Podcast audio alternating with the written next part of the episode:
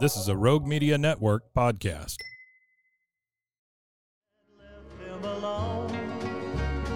The Waco History Podcast is sponsored by Brotherwell Brewing on historic Bridge Street in Waco.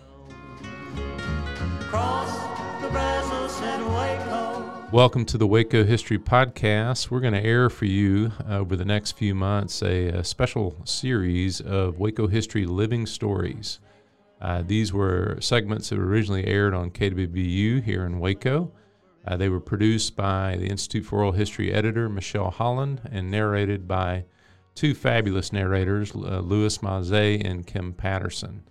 And so these highlight oral histories from the collection of the Institute for Oral History at Baylor University, which I direct, which has been around since 1970 and has over a thousand interviews related to Waco and McLennan County history. And we're happy to highlight those here.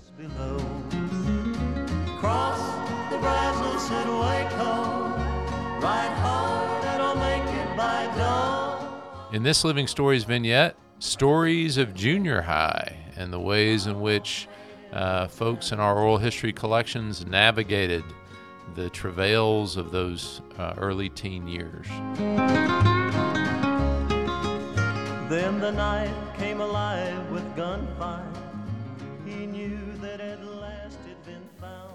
Junior high and middle school are not days that most people would want to relive. But awkward though they may be, these years influence the rest of our lives and hopefully provide some cherished memories. Woodrow Carlile of Waco reflects on his days at South Junior High School. I'm left handed, and I went in this class and I went to the blackboard and uh, started writing with my left hand on the board. My teacher hit me a lick across the shoulder or something and said, Quit playing around, write with your right hand. And you know, to this day, I can't write on a blackboard with my left hand. I, I guess I may may have explained to her. so I guess some of that stuff. But I appreciated that teacher. She was, she had her problems, but she was a good, and I especially enjoyed the uh, woodworking and the metalworking shops and the harmonica clubs, and the gym classes. And I, I may have related that uh, the brother who is next to me, older, won the history medal. When he went up on the stage, they requested that he wear shoes if possible. Hewitt Mayor Pro Tem Charlie Turner recalls an early experience that helped shape his outlook on life. When you're 5'5 and weigh 108 pounds, football, you're closer to the weight of the football than you are the other players. And the old story goes, you know, the first time I suited out for football, uh, they snapped the ball. They had a guy against me Kelly Smith was his name, I believe. This is at West Junior High School. And when they hiked the ball, I took the ball, and coach had said, hit him hard as you can. I did. And I'm exaggerating a little bit, but not much. When I woke up, probably an hour later, I realized I was a lover, not a fighter, and so I joined the band. And I played drums ever since. Dr. Clifford Madsen, respected music scholar and educator at Florida State University, describes the impact of early mentors in Price, Utah. In junior high school, I was kind of adopted by a couple of people in the community by the name of Brown. Dorothy Brown and her husband, they were both music teachers. Uh, Dorothy was kind of the mainstay of the community. She used to be the person that would get the Messiah together every mm-hmm. Christmas or parts of it. And uh, I, I can't remember, Dean Brown was his name, and he was the junior high school vocal person.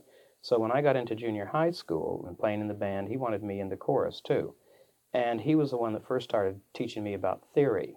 I can remember going to his house one time and, and his teaching me this is dominant, this is super dominant, you know, mm-hmm. those kinds of things. Mm-hmm. And I thought, goodness, you know, this sounds strange and funny, and why do they have all those names? And I guess he was thinking also that somewhere along the way I'd be a musician or whatever. And those kinds of experiences, of course, are very nurturing musically mm. for young people. Junior high and middle school experiences leave lasting impressions. As adulthood inches ever closer, young teens are looking for answers to who they are and what that means in the big picture.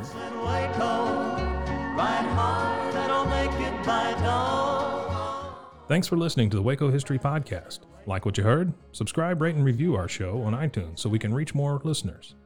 You can find show notes and info on every episode at wacohistorypodcast.com and more info on Waco's past at wacohistory.org. Our theme music, used with permission, is Cross the Brazos at Waco, performed by the late Billy Walker. For more info on Billy's music, go to billywalker.com. Thanks for listening. We'll see you next time.